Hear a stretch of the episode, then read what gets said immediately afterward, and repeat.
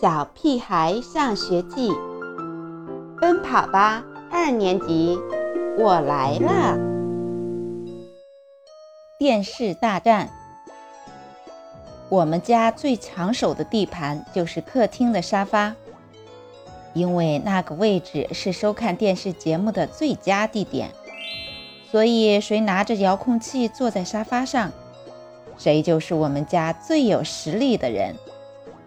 平时那个位置是我的，可是爸爸一来，不管我最爱的动画片是不是正演到最好看的情节，爸爸肯定会一把抢过遥控器，调到体育频道。电视里一定是在播着足球赛。哎，踢得太臭了！爸爸一会儿捶胸，一会儿跺脚，嘴里还不停地抱怨。可是，不管足球赛多难看，除了妈妈，谁也抢不走爸爸的遥控器。妈妈最爱看的是韩剧，看到动情时还常常跟着抹眼泪。我曾经观察过好一阵，发现妈妈看的那个电视剧里的叔叔和阿姨吵架，吵了八集还没有和好。我常常会想。妈妈对我总是这么没有耐心，可能是因为所有的耐心都在追电视剧时用完了。可是奶奶一来，家里就发生了很大的变化。哎呀呀，猪耳朵，这么小都盯着电视看，眼睛看坏了怎么办？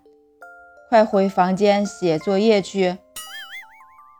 就这样，我被奶奶从电视机前拉开，老老实实的回到自己的房间。爸爸看我走了，连忙把电视调到体育频道。可是他的屁股还没坐热，就被奶奶揪了起来。成天就知道看电视，你们大人就没给孩子树立个好榜样？少看一场球赛，多看看书。读读报多好。于是，爸爸也灰溜溜地进了书房。妈妈刚洗完碗，正准备坐在沙发上接着看韩剧。奶奶仿佛不经意似的瞄了妈妈一眼。看电视时间长了，会长小肚腩的。你看看你，几天不见。明显胖了很多啊！我胖了吗？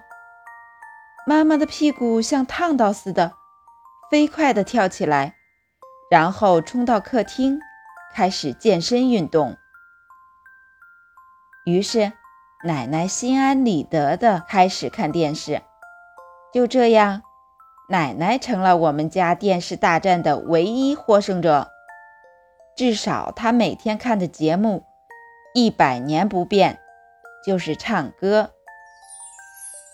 谁唱没关系，唱好坏没关系，唱什么没关系。他从这个台调到那个台，只要有人唱歌就行，而且还要调到最大声。太吵了，我抱怨道。唉。我的耳朵里好像进了一百只大马蜂。爸爸叹了口气，严重影响我跑步的节奏。妈妈说到跑步的调都被奶奶带跑了。终于有一天，停电了。奶奶因为看不到电视节目，气呼呼地跑回了自己家。